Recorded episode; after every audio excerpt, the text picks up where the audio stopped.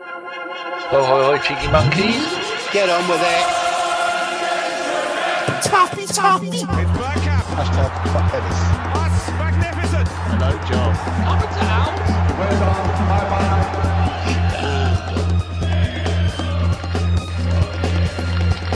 bye-bye? You're at the Arsenal. Be ambitious. Come on. Hello, and welcome to a Goonerholic Wonderland. This show is a tribute from all of us at the Bergkamp Wonderland to our friend and ABW member, Dave Faber. We want to dedicate the show to his wife, Pauline, his sister, Janice, Daryl, Sandra, Ethan and Rowan. The reason we've got this message at the end of the show is during tonight's show, I forgot Rowan's name. My apologies, Rowan. I'm very, very sorry, but it's a bit of an emotional show for all of us. So this show is for all of you guys, and to all Arsenal fans. Dave was important to so many people, and this is our tribute to him. Please enjoy. Hello, and welcome to a Goonerholic Wonderland. I'm your host, Jason, for tonight, and I'll be joined by my fellow members of ABW. Simon Collins, say hello, Si. Hi, Jace, how you doing? Yeah, I'm good, mate. I'm good, thanks. How are you? Not too bad. Coping okay. Just about, not gone crazy yet.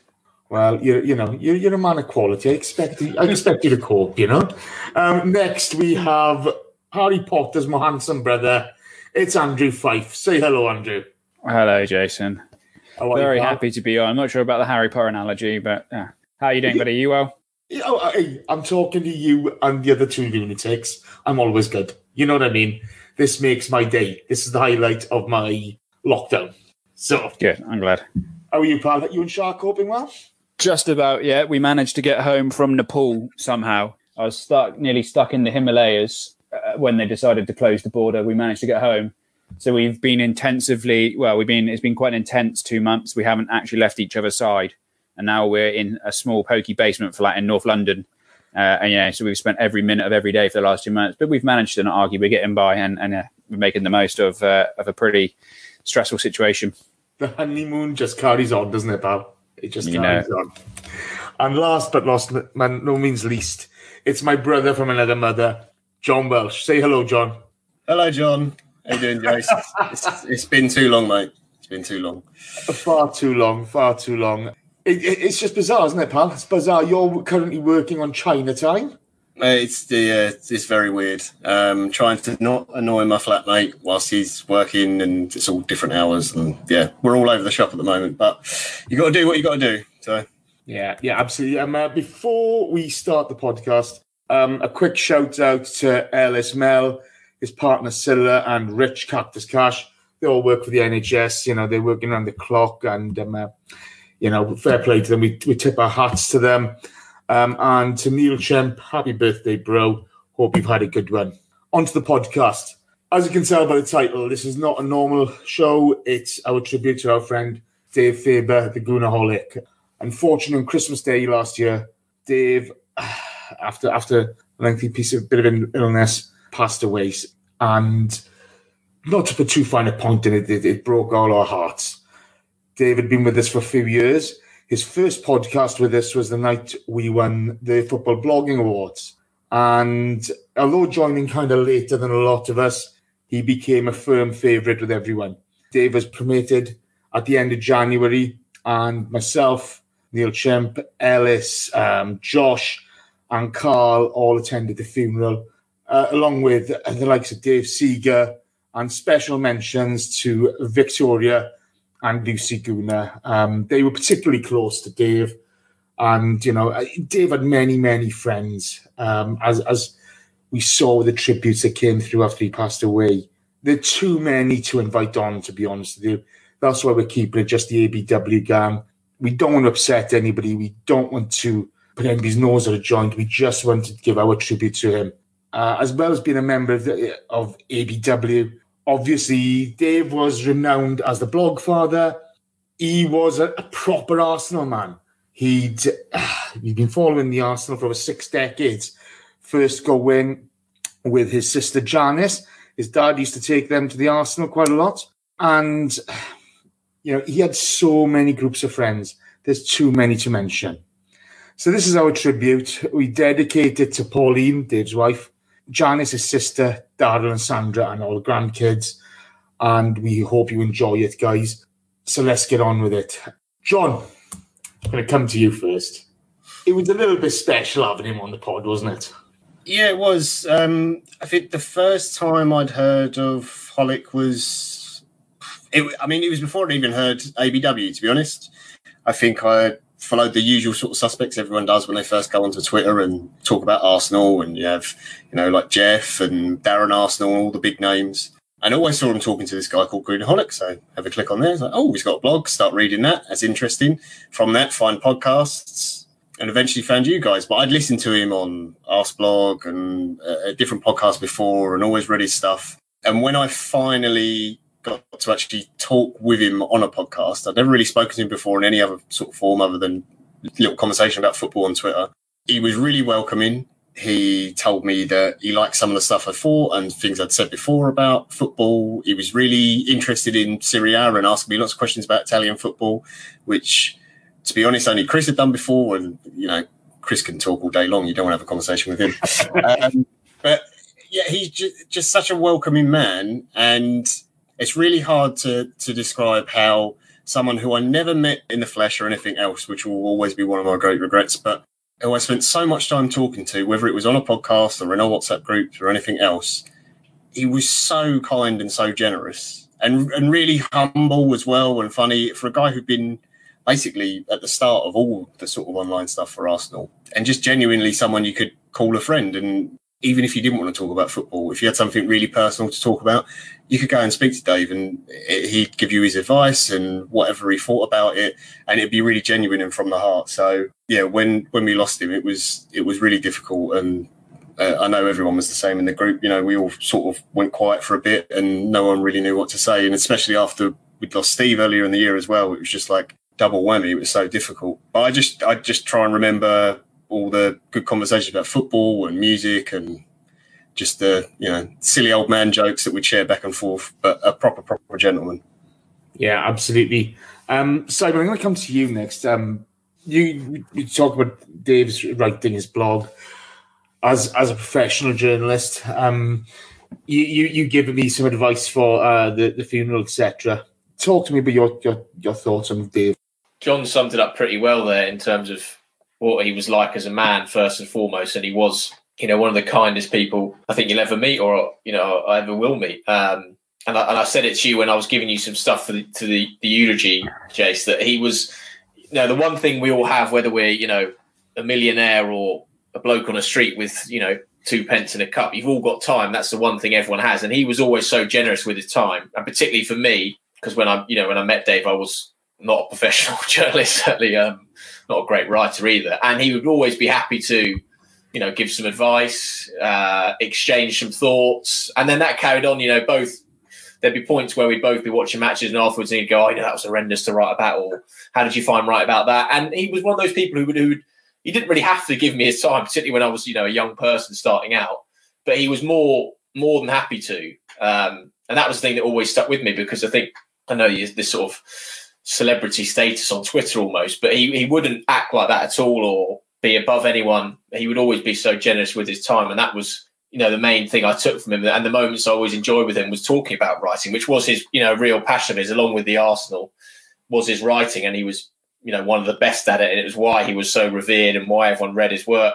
And I always remember when he joined the podcast, or Danny talking about when he joined the podcast, like, he was this sort of like Bergkamp figure for like the podcast in the way that I love this podcast and it's great. And one of my favorite things about it is the amount of just crap we talk about and shouting and stuff. And Dave would always have a way of sort of cutting through that and come with a bit of sense. And he'd always make a point and there'd be a bit of silence. Everyone would just go like, yeah, that's right. And then just sort of carry on. It was just the way he was. He was so, precise and smart with what he said that he always added that little bit of class to it. And that's how I remember him from the podcast sense. But as a man, as John said, he was, a gentleman, and that's probably the easiest way to sum him up. Absolutely. Fyfe, first time I met Dave was the first day I met you in the flesh as well. What a day. It was the Swansea game. So was that the game we all got in, we all sat in the box? Yeah, Jeff sorted a box. Yeah. But we started, I travelled up to London. I stayed, OG was over from Canada. and I was staying with him in the Airbnb, and Fyfe sorted breakfast out. And so we're all eating bacon baps around Fyfe's house, and we went to the Weatherspoons by the tube station, and Dave Faber walks in. And we're chatting away there, and I remember OG turning and saying, we're having beers with Goonerholic, because, you know, he's a big blogger, OG, you know. And there was this look of bewilderment on his face, okay? He was really fanboying it up. And I know that he was, because I was as well. Right? You know what I mean? You're with this bunch of guys. Okay, you've all been talking to online for so long, but then you're there with them, and it was just magic, wasn't it, Fyfe? Talk to me. I remember that, because that morning I obviously invited you guys over for bacon rolls. I got Charter, get the grill on. OG brought a friend of his, a French guy, if I remember right, we'd never met before, but it was like, just come over for bacon rolls. And we all, and obviously invited Dave, and Dave was like, no, it's fine. I wouldn't want to trespass, young lad, sort of thing. And he was like so humble about it, and I almost felt like guilty because he didn't come. But like, you know, we were all so insistent, and even though he was in a pub by himself, 100 meters from my house, having a pint. He was in the chicken and hen. He was on a pub on the roundabout, and then he actually came over to the Weatherspoons to come meet us. He'd been having a pint by himself, just I think probably reflecting. And then I was like, this guy's quite shy for someone who I've spoken to quite a lot. And then by the end of the game, you, me, Holic, OG, and I think Sir Livers were all absolutely mullered in one of the drunkest. And Holic was honestly, I couldn't believe how pissed he was, and what a laugh he was. He was such a nice guy. He was so high. So I followed Holic for probably, we followed each other for maybe a year or so before he actually joined the pod. And I think when he joined the pod, it was all down, not all down to, but Raj Patel was, remember Raj JD? He was in a period when he was really trying to professionalize the blog for us. So he was bringing in lots of professional football, former Arsenal players, big names. And, we had some, really good guests. And then, he went and landed Dave Holic. And I was like, okay, what, like a one-off? And when I remember when Dave joined the group, and funny enough, what Simon was saying earlier, it was almost like the Bergkamp moment when Bergkamp joined Arsenal. It was Dave joined the group, and I was like, Jesus, we are actually becoming quite a professional outfit here. And I started podding with him, and then I guess I don't read as much Arsenal football blogs as some of you guys do. I just get a bit. I don't have the attention span. So I never really appreciated Dave's work, before the pod as much as I should have. I just knew he was a nice guy off Twitter, and, I knew how good he was. But I remember in the first real season we started podding was, I think, when I was podding away with Dave, actually, we podded quite often in the 2015-2016 season. So after we'd had the nightmare summer where we only signed Czech, and I think I was pretty furious with Arsenal, and specifically Arsenal at that point. And a couple of other people were. So it was always I remember always going on podcasts, and it would be Jason, you and me, because we would be the anti-Arsenal lot. And then, they'd always put us against Chris and Jeff. And it was like that every week. And if you weren't available, Steve would be on digging it in. Or if it wasn't Steve, they'd have to bring in Mark King, God forbid. So they started bringing Holic on. And then at first I was like, okay, so they're kind of bringing me and Holic on. So they're pitting me against us. And I was like, Christ, is Holic one of those we're letting our best ever chance at a title slip away? And I was like, oh God, Holic's going to be, we've drawn 1-1 away at some average team, and he's going to be praising Arsenal like Chris would. And so I was ready, and I really started going into Arsenal that season, probably too much.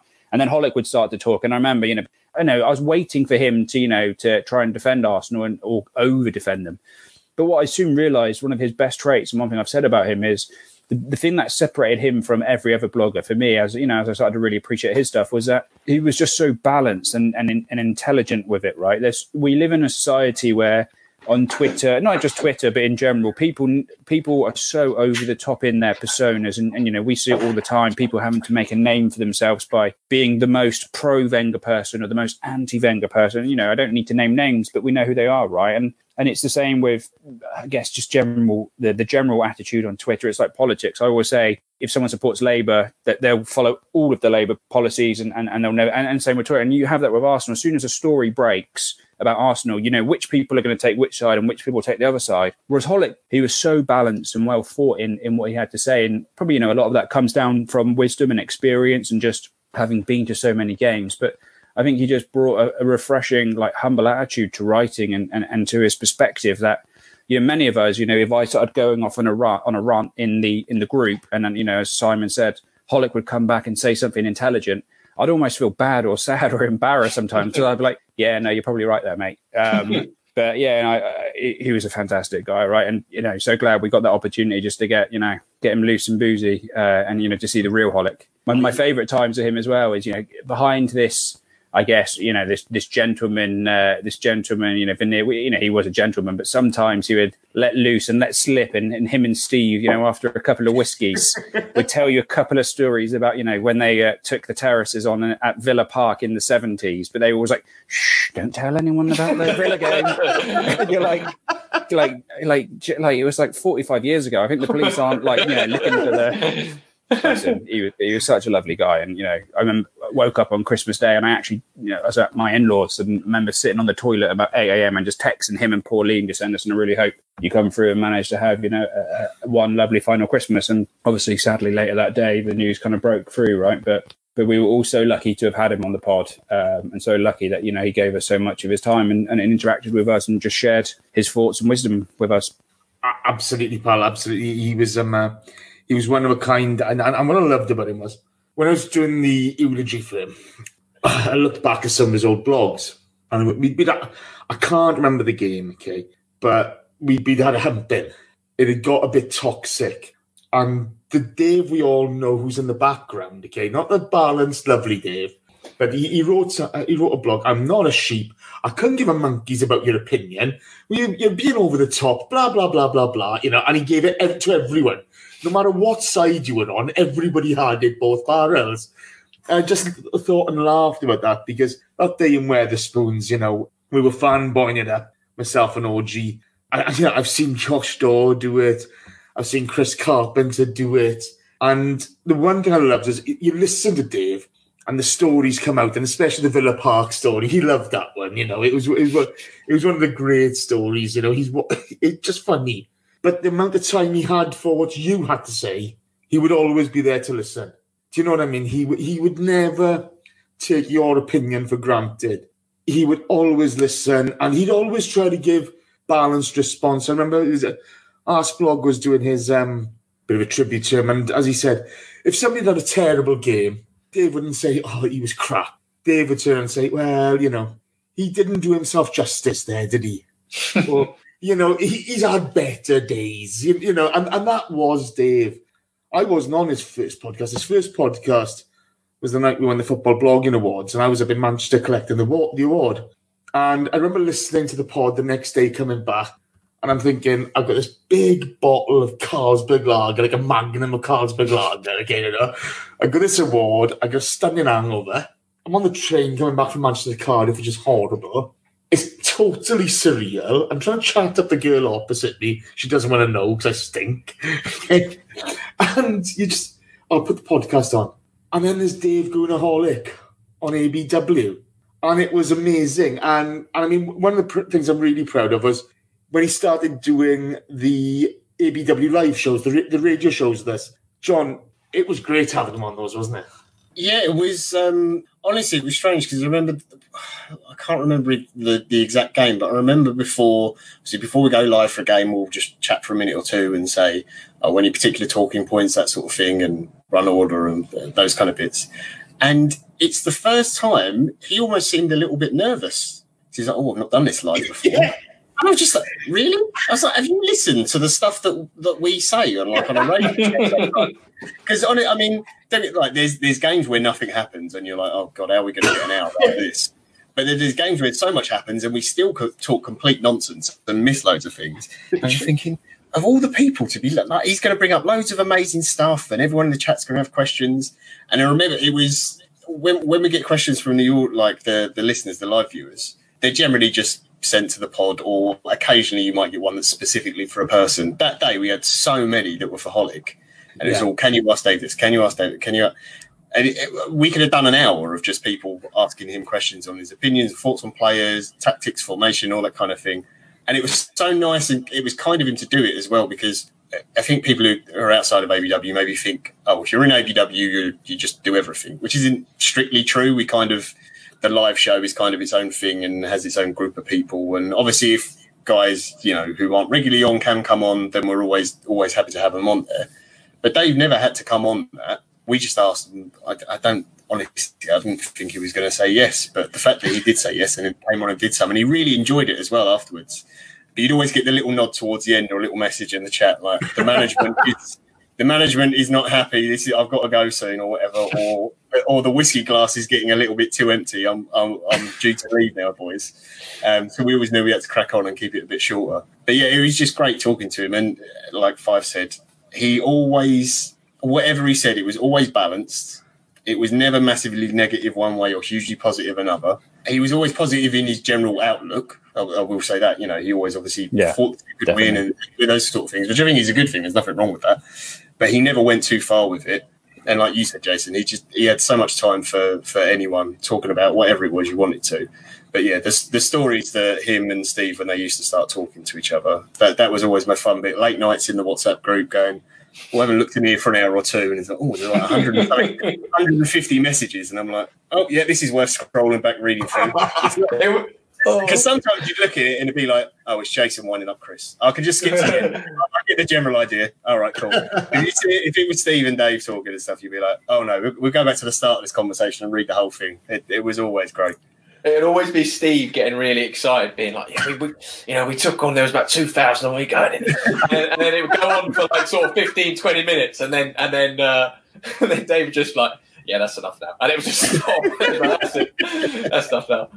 But yeah, they were great. And they were so funny, those sort of stories, because you just can't, you speak to Dave now, you're like, are you sure this is the same bloke you're talking about?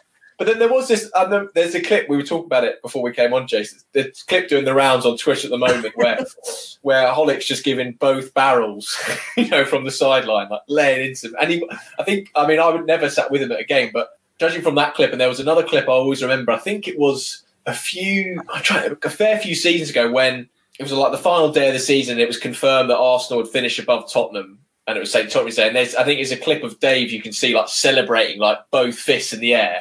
And in the same way, like a player, when they go over that white line, they sort of change a bit. I think when he went into the stadium, Dave changed a bit, and, he would let loose a bit, and he'd be, giving it both barrels from the sideline. He'd be effing blinding. He'd be taking on the whole end. And I think that was sort of summed him up. And then he'd come off and he'd be completely sort of calm and relaxed and balanced. But yeah, those stories, those were my favourite stories, just mainly because Steve getting so excited about the glory days, and then Dave just being like, that's enough. Let's calm down now. It always used to make me laugh. The last show Dave did with us was the Steve tribute show. And I thought that summed up perfectly. But we were chatting in that, and obviously we were reminiscing about, I want to wind Steve up. John. I quickly messaged John. Follow me in, I'd say something. Steve goes off on one, as he did, like a top, going off. John piling in afterwards, putting the boot in. And then half an hour later, Dave messaged me, you git. Why are you winding Steve up today? Oh, he deserves it. You know what I mean? One of the things I want to capitalise on here, so we come back to, is, Fyfe, you mentioned about Raj. And I remember when Dave joined the pod, we followed each other on Twitter. And God knows why he followed me. Slip of the finger, I imagine. Probably, mate, probably. But I was always a little bit standoffish on the Twitterati. It was kind of, okay, Jeff, I knew. Jeff was one of the first people to follow me, funny enough. When I had like 56 followers, Jeff Arsenal was one of them.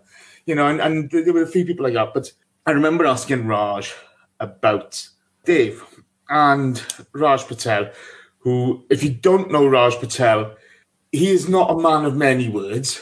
He does not hand out plaudits easily. He is a grumpy bugger. And he waxed lyrical about Dave. He spoke so highly about Dave. I was stood there like a little boy going, really? Really? Yeah, Jace, he's blah, blah, blah, blah, blah, blah, blah. He makes me think differently about stuff. He's such a great guy, blah, blah, blah. I'd never seen Raj Patel give anybody that much praise in all my life. Do you know what I mean? We could have done the quadruple, and he wouldn't have given anybody that much praise. But Fyfe, there's Livers, John Livermore, and there's Lucy, there's Vic. There's a plethora of people who go to that ground week in and week out who absolutely adore him, isn't there? Well, that's the thing about Dave. He's got so many friends, but everyone who knows him probably thinks they're his best friend. And, you know, it's not because he was ever fake with anyone. He just made everyone feel so welcome. And, you know, he was just such a pleasure to be around, either, you know, virtually over WhatsApp, as you guys have said, or having a beer with him. He always made you feel like you were special, and he was really new and really cared what you had to say, even though he was clearly the kind of the intellect in the conversation. He was just such a down-to-earth, such a lovely, such a humble man. You know, I mean, it didn't matter. You know, he had a lot of followers, given, you know, that was the nature of, he was a very good writer and people cared what he had to say. But I don't think any of that meant anything to him, right? He didn't care about Twitterati. He didn't care about Twitter fame. I mean, he drank in the Tollington, where all the Twitterati liked to drink, but that's because his friends were there, right? And he just wanted to, for him, I think football was all about the commute from Swindon, having a tin of Tanglefoot on the way up, seeing his friends in the Tollington, you know, or whatever, or in the pub, watching the game, and then, you know, musing about the game, writing his blog away on his Tanglefoot on the way back. But for him, it was always about, you know, his friends. And, you know, I bumped into him several times at the ground, and he'd always stop. You know, he could be in a rush home, but he'd always stop and have a little chat with you and make sure everything was fine. I think it was a testament to his loyalty that he turned, you know, and that's the thing. Dave was so loyal, as Simon said. You know, he'd always make time, you know, he'd always make time for the pod. And, you know, the fact that he came on to the Steve testimonial pod, here it is, right? We all knew he wasn't a well man by that point, and he hadn't been a well man for quite some time. And, you know, and he could, at times, you know, it felt like he couldn't muster up too much in the way of conversation. So we didn't want to overuse him, but when he did speak, he was very intelligent on that pod when I listened back to it. But that was Dave all over, right? He you know, there was no way on earth he wasn't going to show up for that pod for Steve, right? Was there? And regardless of the situation or his health, he just needed to be there. And even if he could only offer, you know, a few seldom words compared to you, Jace, obviously hogging the limelight as per usual. Sorry, he was going to be there, and that was him all over. He was always, you know, he's always loyal to his friends. Always made them feel special. And you know, and a lot of people who perhaps weren't even his friends, people, you know, who's always plotting. You never saw Dave getting into, you know, a drunken argument on Twitter. You know, you always see, like, some people, you're like, oh, man, that guy's been on the source, and they're on Twitter. He was never like that. He was just the most gentle, most, you know, sweet man. You know, I said it earlier, right? We were just so lucky to have known him. So, you know, we all miss him. It's terrible, to be fair. You know, I still can't believe he's not with us. I was looking through some of his messages the other day. West End Tone, we want to give him a bit of credit. West End Tone put the clip of Dave giving it to some Wigan player, both barrels. He put that on Twitter. This is the thing, that he was so passionate about stuff. He had so much time for everyone, which kind of got me. We're at this funeral, and there are a load of people there, and Dave Seager, Vic, Lucy. I'm going to keep on mentioning those girls, because they were in contact with Dave's family throughout the illness, and they were really supportive of everyone, and they were just superb, and they loved Dave. They loved Dave so much, you know, it's heartbreaking. But you could see they were repaying the sort of interest that Dave showed in them as well, isn't it, John? You know what I mean? You know, you look, when we do the live shows, and who's in the chat box constantly? Dave Faber. Yeah, he was always there. I mean, we get it with certain listeners, obviously, come in and they're there every single week, regardless, doesn't matter what time. I don't think sometimes people, maybe they do realise, maybe they don't. It's a big chunk out of your day doing that each week. He's got to do his own blog, and then he comes and jumps in the chat to try and, like, stimulate conversation and talks to all the people and listeners in there. And I know the listeners really appreciate it as well. I mean, you can just tell how respected he was from the reaction when he passed away. But also just this week, like you said, West End Tone, that tweet, the retweet with a little clip of him, which is brilliant. It's so funny. But the moment it went up, it was just like thousands of retweets, and everyone like quote tweeting it and retweeting it and saying, oh, like, miss you, Holic, and everything. And I just looked through like all the replies and stuff, and there's so many people who I have no idea who they are, never spoken to or whatever, but they all knew Dave. Like, whether it was just from conversation on Twitter or just because they read a blog, and it just shows how much respect. I don't know what the word is. It's not adoration. I suppose it is, respect is the right word for someone like that in the community. And I don't think there's anyone else who has that same level of respect. If you look at other, I don't want to call them celebrities, that sort of big names from Twitter in an Arsenal in terms of blogging or anything else, there's always people who don't like someone. You know, there's people who don't like us, or people who don't like Arseblog, or whatever. It doesn't matter how popular you are, though, what are the numbers. But there was, you never had that at all with Dave. He was liked by everyone, and that wasn't done. They didn't like him because he just sort of, you know, bowed down to people or whatever. It was totally out of respect because he was worth listening to. Anytime I had a conversation with him on the podcast, or I had, like an argument or something, he'd give his reply back. It'd be perfectly balanced reason. Then afterwards, I'd be like, I've got nothing left to say here. I feel like a fucking idiot now. There's no comeback on this. I can argue with Jason, Simon, Chris, Danny, Jeff, Arsenal, anyone, doesn't matter who it is. And I'll stick to my guns and I've got my point, and they could come out with a really brilliant point, but I'll still have something to throw back at them. Every time it was with Dave, I was just like, no, I've got nothing. I'm done. He's completely done me. And normally he would end up making me agree with his point because it was so spot on. And I think that's why so many people, cared about him, and so many people were devastated, like truly devastated, when he did pass away. But I just, like, now that clip really made me happy, just to see him sort of in his element, like Simon said, the sort of stepping over the white line thing. When he's in the stadium, it was a very different side of Dave. He'd let himself go a little bit, and I really enjoyed that. It was magic to watch. Like you say, it brought a bit of a tear to the eye. But the thing I always loved about him was, he was never vanilla. Okay, sometimes there wasn't a lot to say, but he was always honest. But he was never vanilla. He always had an opinion. And if he's going to be supportive of the manager, whether it be Unai Emery or Arsene Wenger, he'd be supportive. And if he had something to criticise them on, he would do it. But, he inspired loyalty, and he inspired friendship, and he inspired respect, because he always gave it. And he inspired it via that way. So he loved his music and he loved cricket. And England's World Cup win, I have to mention it. He'd be laughing right now. I spent that little tournament winding him and Livers up about the cricket. You know what I mean? When England are doing badly, quick dig at them. And, we know what you're doing. Behave and what have you. But I was so chuffed for them when England won that World Cup, because it meant so much to him. But he was really knowledgeable in his cricket as well, wasn't he?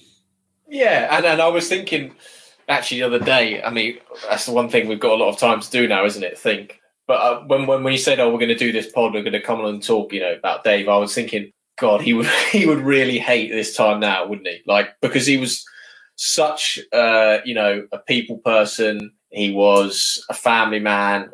He'd be out and about, watching sport, socialising. And I think the idea of him having to be cooped up on his own and stuck indoors, which I can't imagine Dave doing that at all. So I was thinking the other day, like, how tough would he find this, and how difficult would he find being stuck on his own like this? And that was the thing I always remember when you guys were talking about when you met him, particularly OG, because I couldn't come to that. So I met OG just for a beer afterwards, and just saying how sort of welcoming Dave was, and, accepted him in as if he had known him his whole life.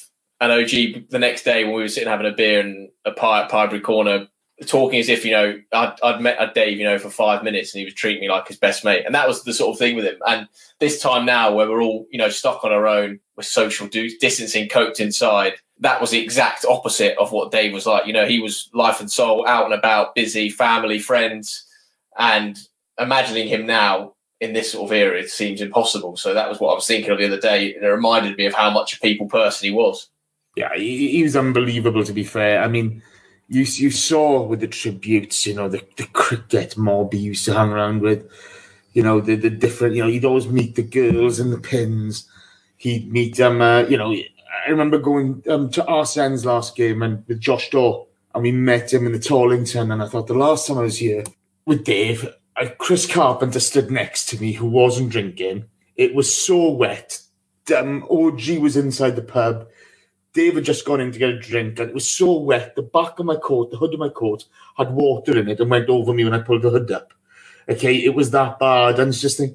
And Dave came out, and he just brought lightness to it. It was fantastic. But at the Arsene's last game, so we were in the Tollington, and Dave comes over and shakes hands with Josh for the first time they'd met.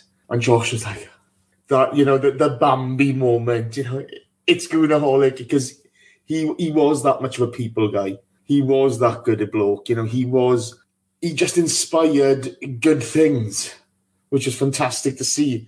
he'd been following the Arsenal Fyfe since he was a little boy. He had seen, we've mourned about the end of the Arsene years and the Unai Emery years, but he had seen some dross in the 80s and, you know, he'd gone through the mill. It was amazing that, you know, he was still doing that trip from Swindon week in, week out. He was just amazing, wasn't he? Funnily enough, I was just reading a Q&A with him in the Islington Gazette, and I'll post the link in here after, just so obviously we can share it.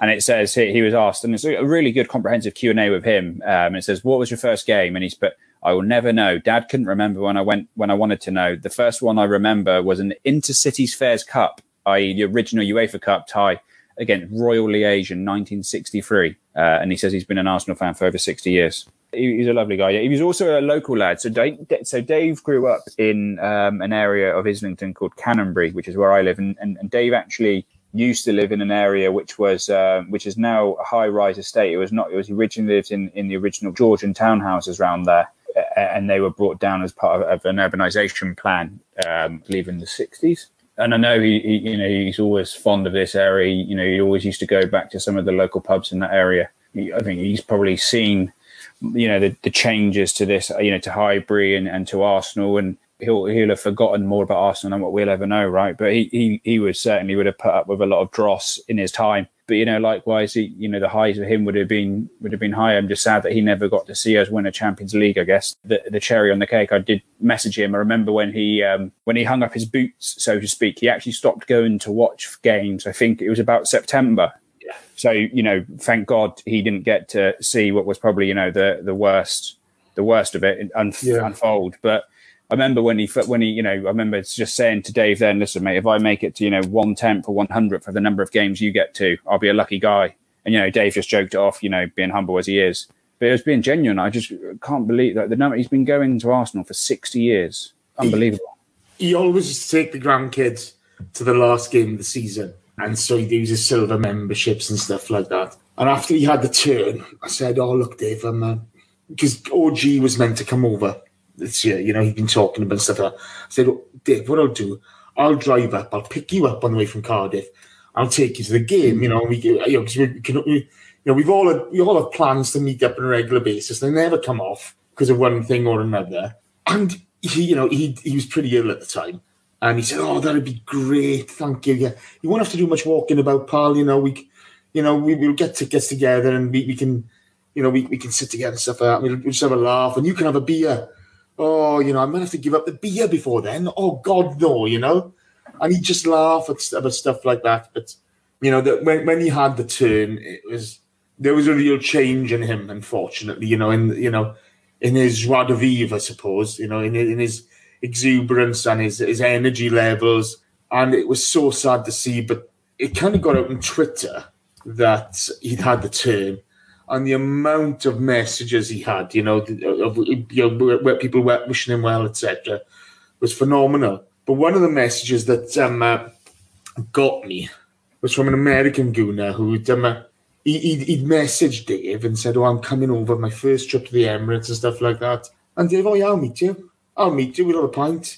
And Dave meets some guy he's never met before from across the pond, has a beer with him before the game, has a beer with him after the game, and made it special for him. But Dave always had that way of making you feel special, didn't he, John?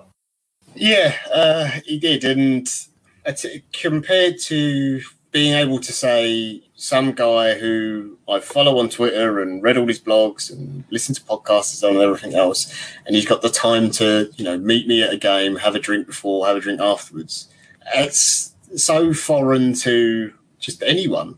I can't think of anyone else who would do that or would even consider to do that. But Dave was just sort of the kind of guy who would do that for anybody. And that's amazing. It's a really special memory for that person. I remember before, you know, it sort of kind of came out on Twitter that, you know, he wasn't doing great. A few people would message and stuff, and I've seen some people saying, oh, I haven't seen Hollock much on Twitter lately, and, you know, he hasn't put up anything with music, because that was his big thing, especially Friday nights. If I had no plans on a Friday night and I was just sat at home, it'd be like, I'll just check Twitter every 10, 15 minutes and see what Dave's listening to tonight. And that always amazed me. And he'd just get this, like, long thread going and lots of people sending back music and suggestions for him. yeah, just a really special guy. And it's a really silly thing, because whilst he was doing the music, I wasn't really talking to him, but that's probably the thing I'll miss the most, because I know when he was doing that, he was really enjoying himself, because he was having a whiskey or whatever, and he was all different music, and it was always different music as well, from totally different eras and that sort of thing. There's always something someone could find. And if you had something that really was special to you, you could send it to him, and he'd give you his honest opinion on it and whether he really liked it or not. Yeah, I remember sharing a couple of sort of random one-off hits or mashup songs and stuff that he really seemed to enjoy. But I think that's the big thing that I'll really miss. It's just that it was that kind of familiarity of, oh, it's Friday night, so I can go and check out Holic's Twitter, and there's going to be some good tunes on there, and he's having a good time. I was looking through those, preparing for this. I was thinking about the end music, and like you say, that breadth of taste he had in music. You know, he's a massive Bowie fan. He loved Motown. He just anything and everything. And you know, even if you gave him something, I don't know, Megadeth or something like that, he'd give it a go. You know, he would absolutely give it a go. He might turn his crap, but you know, he would actually give it a go.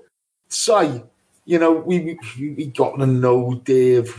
We became firm friends with him. What are the things that did you miss the most? Oh, I mean, we've touched a lot on it, but it really was that element of time. And when I gave you the piece that I wanted to put in his UGTU, it was about that, and just him having, you know, being generous with his time, for someone who had so many friends and, you know, family, to be that generous with it. And for me, it was, you know, just, you could either have a serious conversation about whatever you wanted, or you could absolutely just shoot the shit and talk rubbish. And he could do whatever he wanted. You know, he could mix with, you know, Prince or Pauper, as they say. He was that sort of bloke. And for me, it was just towards the latter years when, you know, we were both writing, and I'd finally got somewhere near to his level of writing. You know, we'd talk about the games that we just watched and say, oh God, that was a bitch to do a report on. How hard was that? Or how did you see that?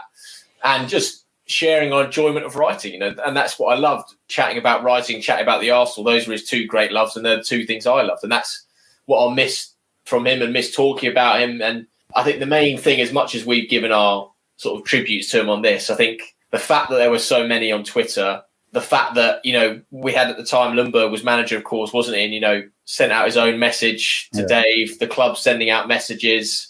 That gives you an idea of what sort of, you know, a fan he was and sort of a bloke he was. And that's where I think a bit, you know, we bash our club a lot, don't we? We moan about a lot of things, but we do get a lot of things like that right. Have a bit of class, a bit of dignity. And that was Dave, really. And when I saw Lundberg do that message and the club do it, I thought that's as fitting as it gets. To get the manager at the time to, you know, pay respects to Dave, as he was so ill at that time, I thought was really, really great, and summed up, you know, the breadth he had. He would mix, you know, he was getting messages from the manager. And as you say, Jace, you know, he would welcome a bloke who's come over from America who's never met. That's what he was like. He would mix with those two extremes and treat them both the same. Yeah, absolutely. I mean, to be fair, Lee Dixon mentioned him in a tweet and stuff like that. It was great. And the club really have taken care of the family. He had a write-up in the Chelsea programme after his passing. And the club produced a special commemorative programme for the family, with Dave all over it, with the grandkids, with Pauline. And I know how much that meant to the family. You know, I mean, it's fantastic. You know, we like you say, we give the club a lot of stick, and Dave would be the first to defend the club and stuff like that, to be fair, because he'd seen it happen over the years. Dave always tried to be fair and do what was right and say what was right, which, you know, I adored him for. Andrew, getting back to the drinking side of Dave, because this is what I really liked about him, okay? He was so much fun, wasn't he? You know, as much as he was balanced and as much as he was, you know, I think he could be a cheeky chap, you know, a little bit of a rogue as well, couldn't he? He was. He liked to tip. Every time he would come onto a pod, he'd always have his whiskey glass refreshed. I think he had to give up the alcohol by the end, which was one of his biggest disappointments about giving up the Arsenal, giving up the beers. He seemed to be for every bar owner on Twitter used to be his best friend as well. I remember, you know, Uma, the owner of the Guna of the Gunners pub on Blackstock Road. He always used to defend her when she would get into one of her late night arguments, and you know, and he swore he knew Ted, her dog, better than anyone. I think they had their own little communications going on. You know, you could find him down the Tolly. You could find him in in any pub, but he was just a lovely guy. He would always bring out the best in him. I have to say, I was chatting to Lucy Guna, who we all know is one of Dave's best friends,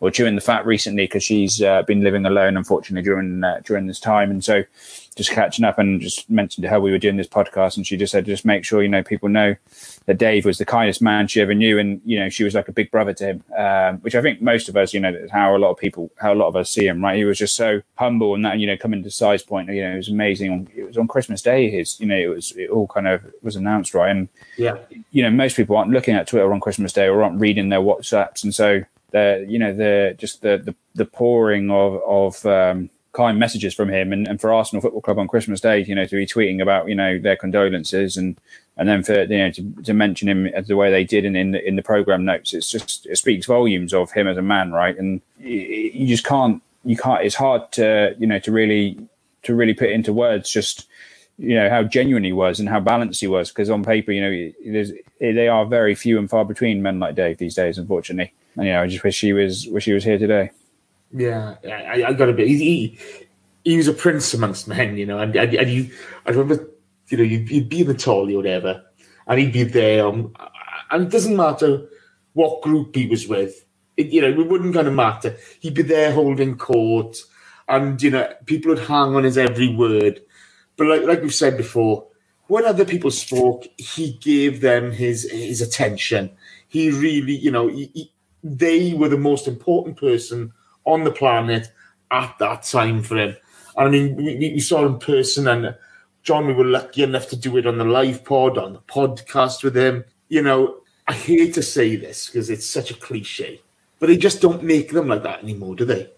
Yeah, I mean, it is a cliche, but I think it's true, and I think it's a generation thing. I think maybe it's a thing for people who've grown up in that era, and the fact he supported the club so long, and he's seen the absolute best of Arsenal through two different eras, the 70s and the early Arsenal years. And he's also seen some of the absolute worst as well, which is probably why he was so balanced. Probably because of my age range and the era I grew up watching Arsenal, I've been really spoiled, which is probably why I'm a bit more spiky and critical of the club. But yeah, I don't know. He just, everything about him was class. He's the perfect example of when people say what's special about Arsenal, one of the words that always gets mentioned is class and respect and doing things the right way. And Dave kind of embodied that completely. He's the embodiment of the club in a way. Yeah. And their values and everything in, what I would say is the values of the club, maybe not so much anymore, but yeah, he really was that. So yeah, that's my sort of resounding, if you could just nail him down to one word, it is class. But who was his maestro? I'm sure he used to call me maestro, and then he started calling everyone else maestro, and I was getting jealous. I was like, oh, I was all maestro. And then I was like, who's this young Simon Collins coming in? It's the hair competition. Me and Jason couldn't compete on that one. No. I was a maestro at one point, okay? And I remember the first time he called me maestro, my knees went weak, okay?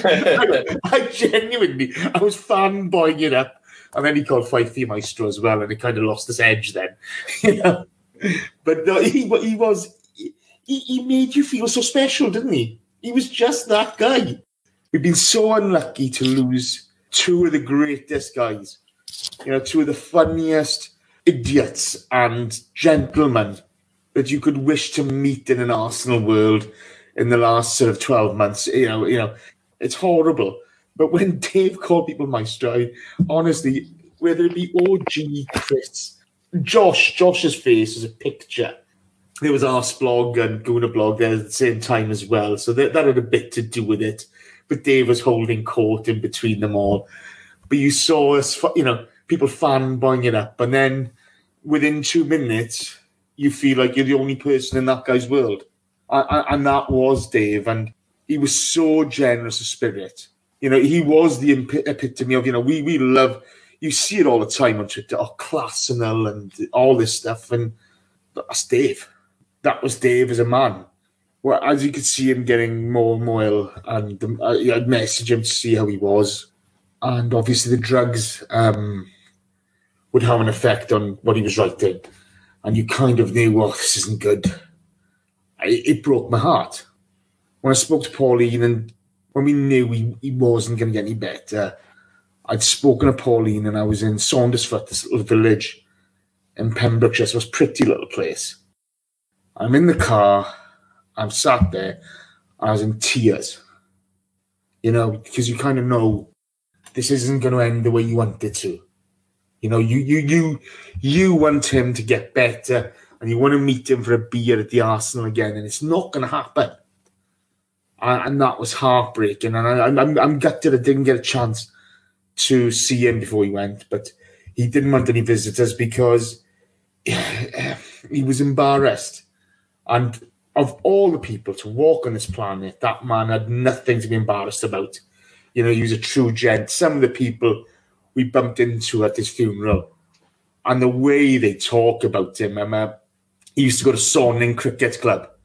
And there were two girls from Sonning Cricket Club, and she's one of them. You were right about him being a cheeky little rogue. He was terrible at the bar and what have you. You know, you could see, you know, the joie de vivre, you know, that lust for life he brought to people. You know, the fun he'd have with them, and the way he would make everyone feel so special. It was testament to a great man, a great man. And, you know, I just miss him. I miss him terribly. So, I don't know, I think let's begin to wrap this up then, lads, because I'm beginning to get a bit morose now. I do apologise. You know.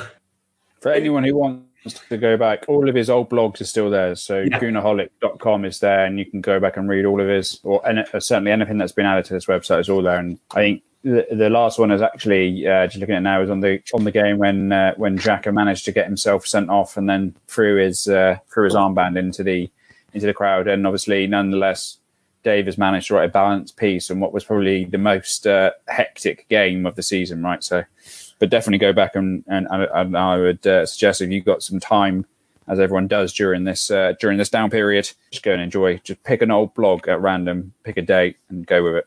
There's some brilliant ones there. I've gone through a few of them, and they're fantastic.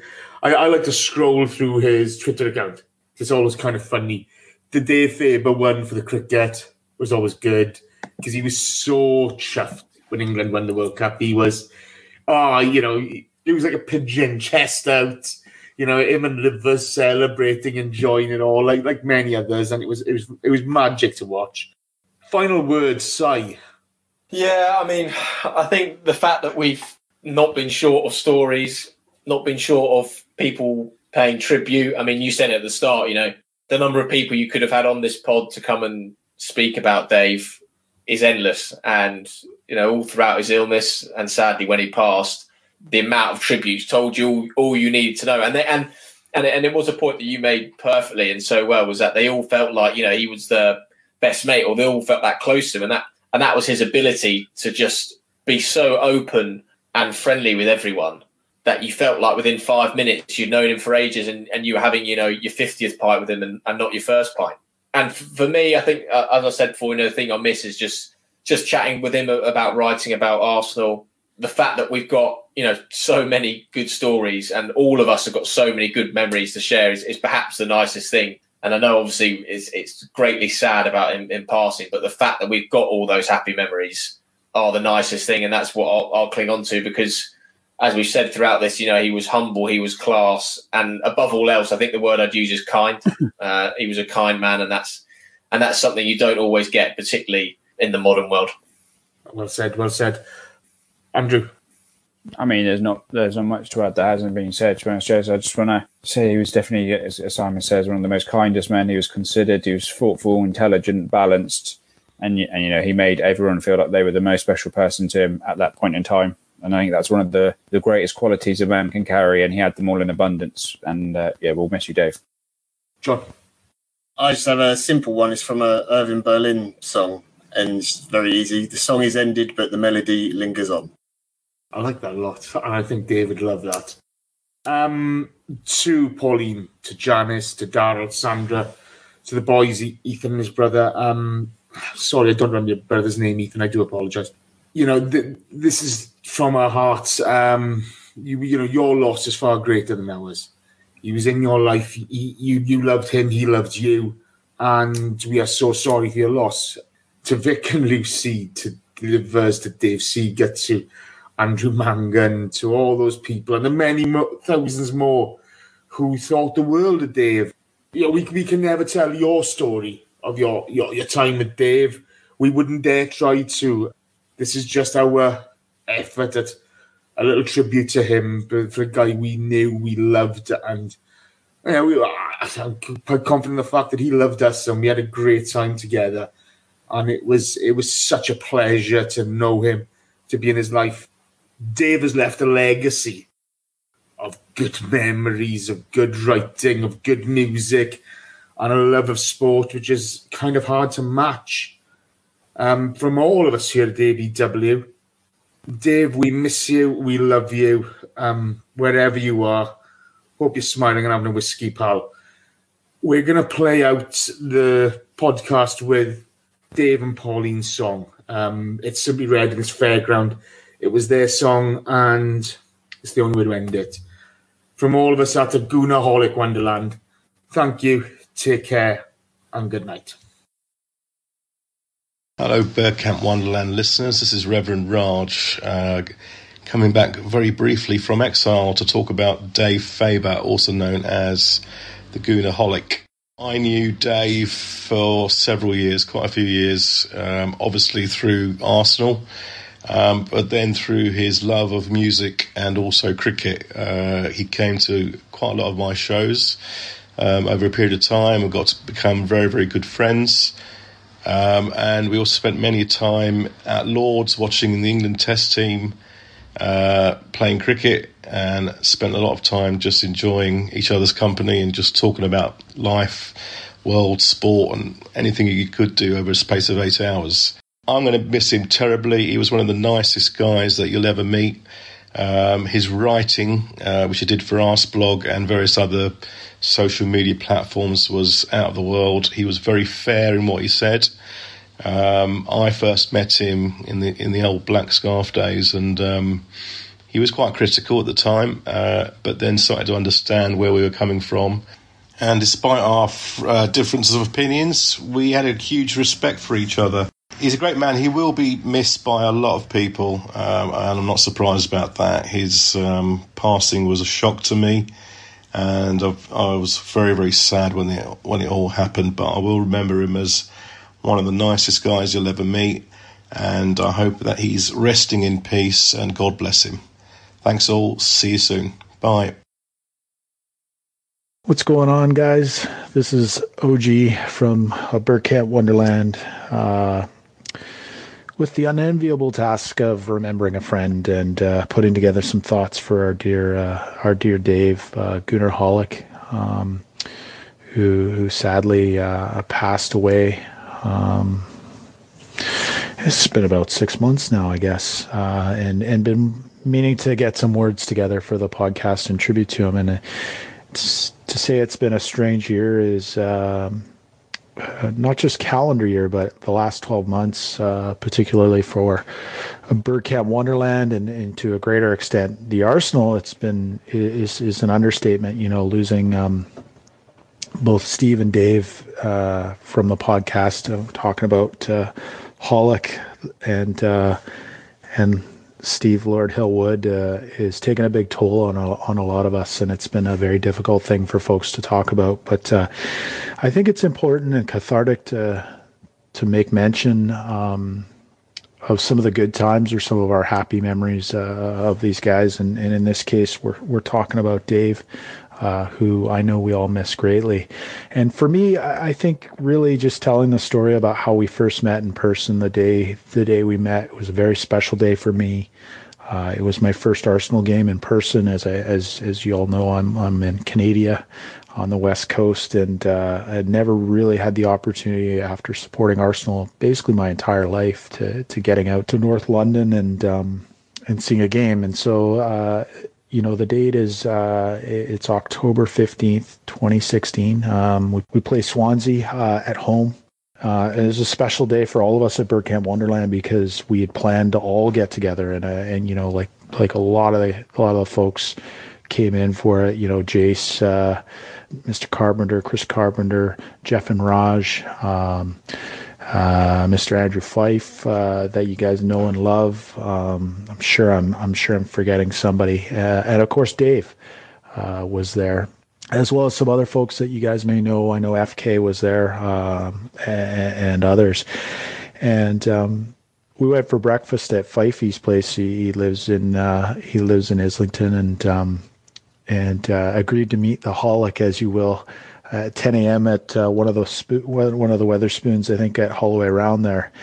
And yeah, I gotta say, like, before you meet someone like that, a guy who's had this blog forever, he's well known on social media. I mean, yeah, we're in WhatsApp together, we chatted, and you have a sense for him, but you don't know this person. You don't know any of these guys, for that matter. And I gotta say, it was a very positive experience for me. But you don't know this guy who, you know, is obviously older than myself. His experience vastly different with the Arsenal than mine. So you're not really sure what to expect. And you know, the first sight of this guy, you know, I have a big grin on my face, and you know, he's sitting at a stool in the Weatherspoons drinking a pint. And I couldn't help but smile, and sort of the sense of awe of meeting somebody that you sort of know and is out there and is well respected in the community. It just sort of melted away, and you know, a big hug, and he was just so warm and unassuming and friendly. And I don't think I'll ever forget that exact moment. I mean, it was just very special. And then we, you know, as a group, and I know Fyfe and Jace were with me, and probably a very similar for them. And I know they've contributed to the podcast in general. But then we walk up Holloway Road, and I'm a little bit slower in my gait than some of the quicker guys. We're going up to a place for lunch to meet, you know, Jeff and Raj and Chris and some of the other boys.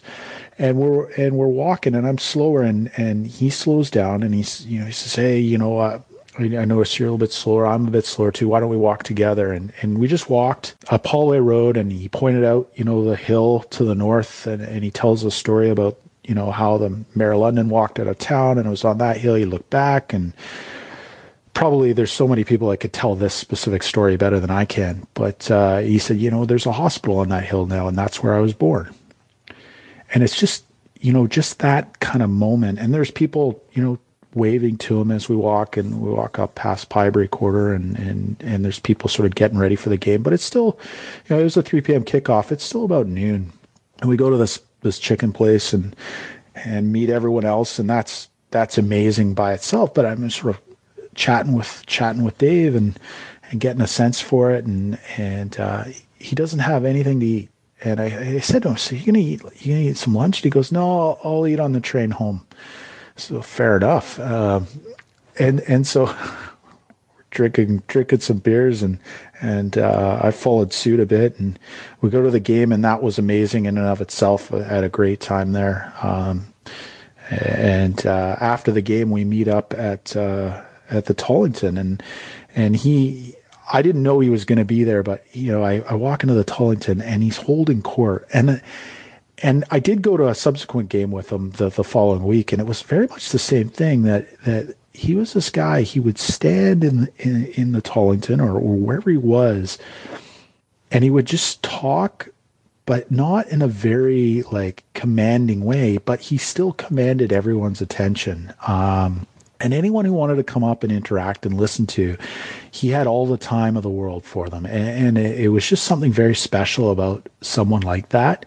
You know, talk about Arsenal fans these days. There's so many fans that are divisive, and they are controversial, and they are eager to tell you who they don't like, whether it be somebody to do with the club, or it's another fan, or, you know, anything like that. And, you know, people draw their lines up and they stick to him, but not Holic. He was very special that way, and a role model, I think, for a lot of us, in Burkamp Wonderland. And he's holding court, and then promptly at about 10 p.m. he got up and he said, right, I've got to go get my train. And he headed out, and that was my first experience with this guy. And I'm thinking, man, like, what a legend. This guy was like, and you know, in terms of playing staff, we throw that term around, legend.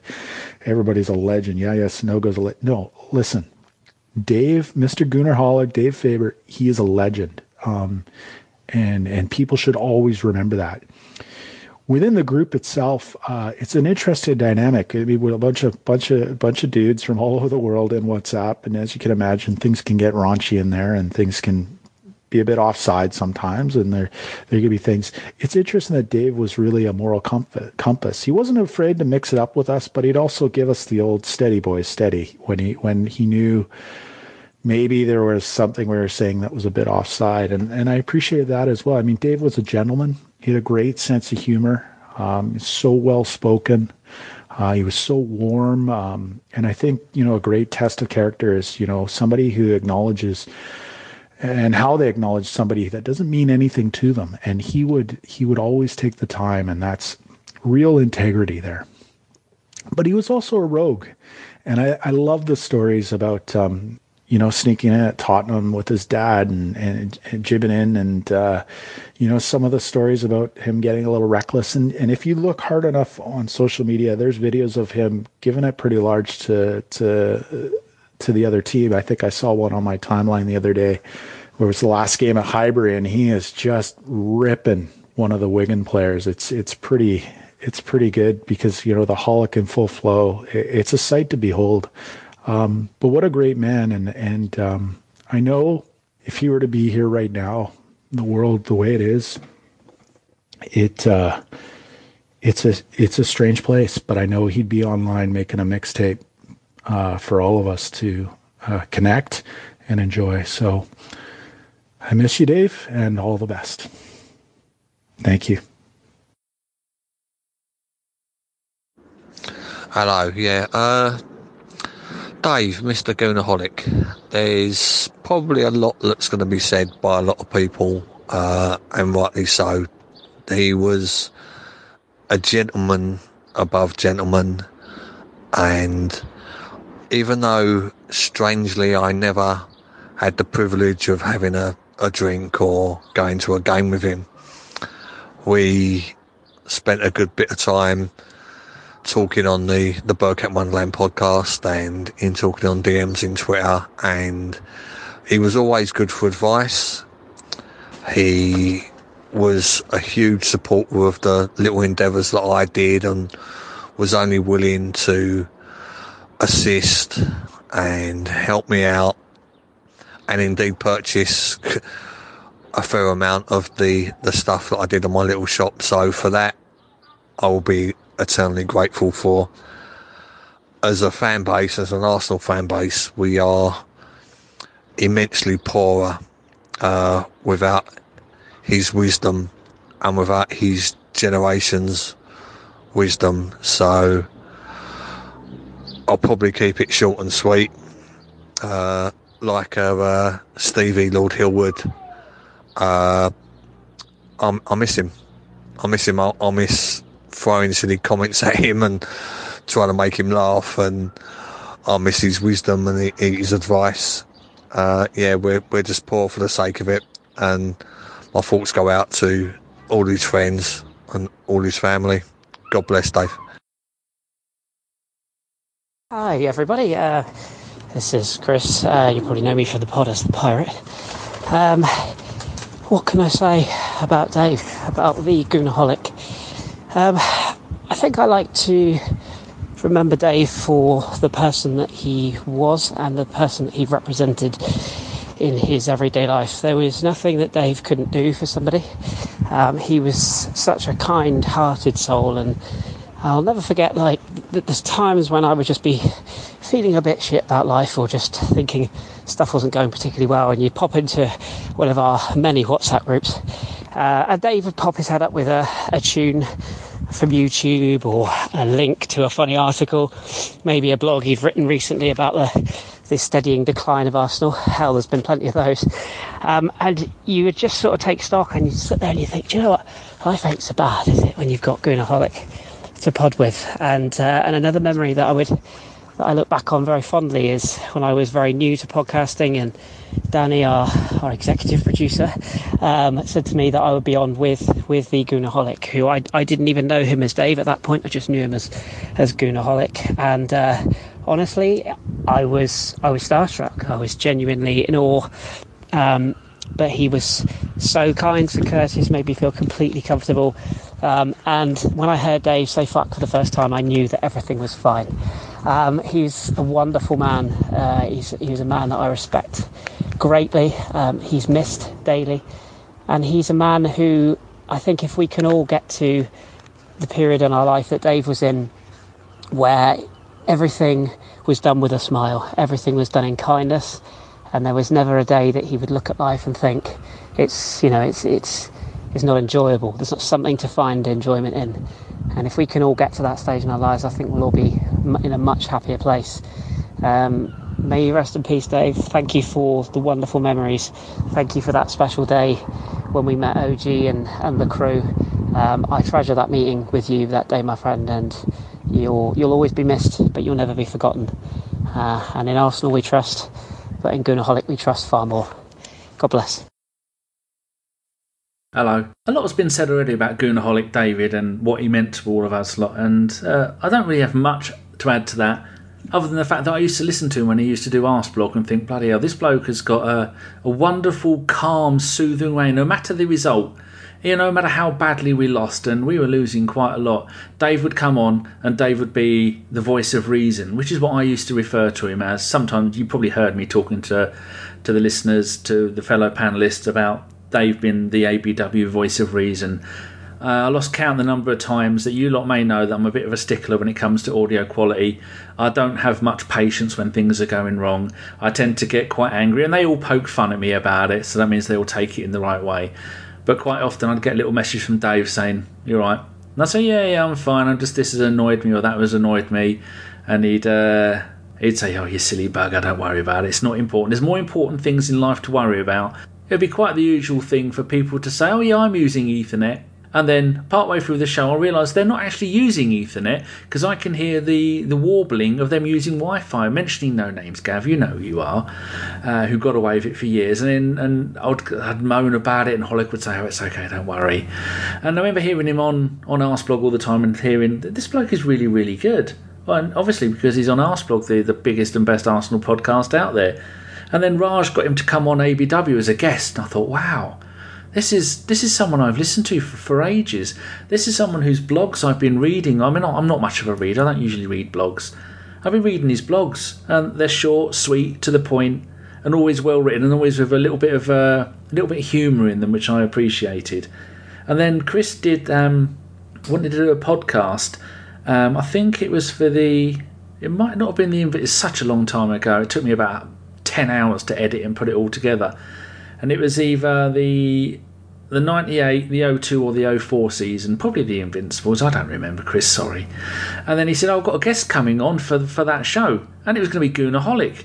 And I thought, well, we can get Goonerholic on again. Like, why is he coming and doing stuff with us? He can do better than coming along with a ramshackle bunch of... noisy louts, making stuff up like I am now as we go along.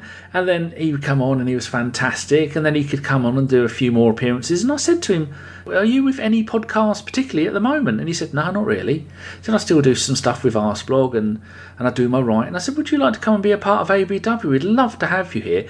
Thinking that he'd probably say, no, "I've got a lot on my plate." He went, "I'd love to." And he did. And I thought, wow, that's a sign we've made it. We've gone and poached someone, well, I say poached, we've gone and got someone who's a free agent to come and join ABW, and oh, it's brilliant. Just the number of times that he would, he just explained stuff, and he was old and he was wise, not old and wise in a bad way, but he was the oldest member of ABW and definitely the wisest, and losing him and Steve within a few months of each other has really taken its toll on ABW. Some people have lost the will to talk about football, and then the COVID thing happened, and most podcasts are on their arse now. Yeah, this has been the time that we could have really have done with Dave going, "Don't worry, it'll all be all right. There's more important things than football to worry about." I'm not sure what else to really say about David other than I love doing podcasts with him. He was always a calming influence on everybody. He was always fun. And sometimes we'd be doing a show. I remember one time we were doing a show and he talked about something and he sounded like he was getting quite emotional. And I put in the chat box, we have a private chat during we're doing the shows.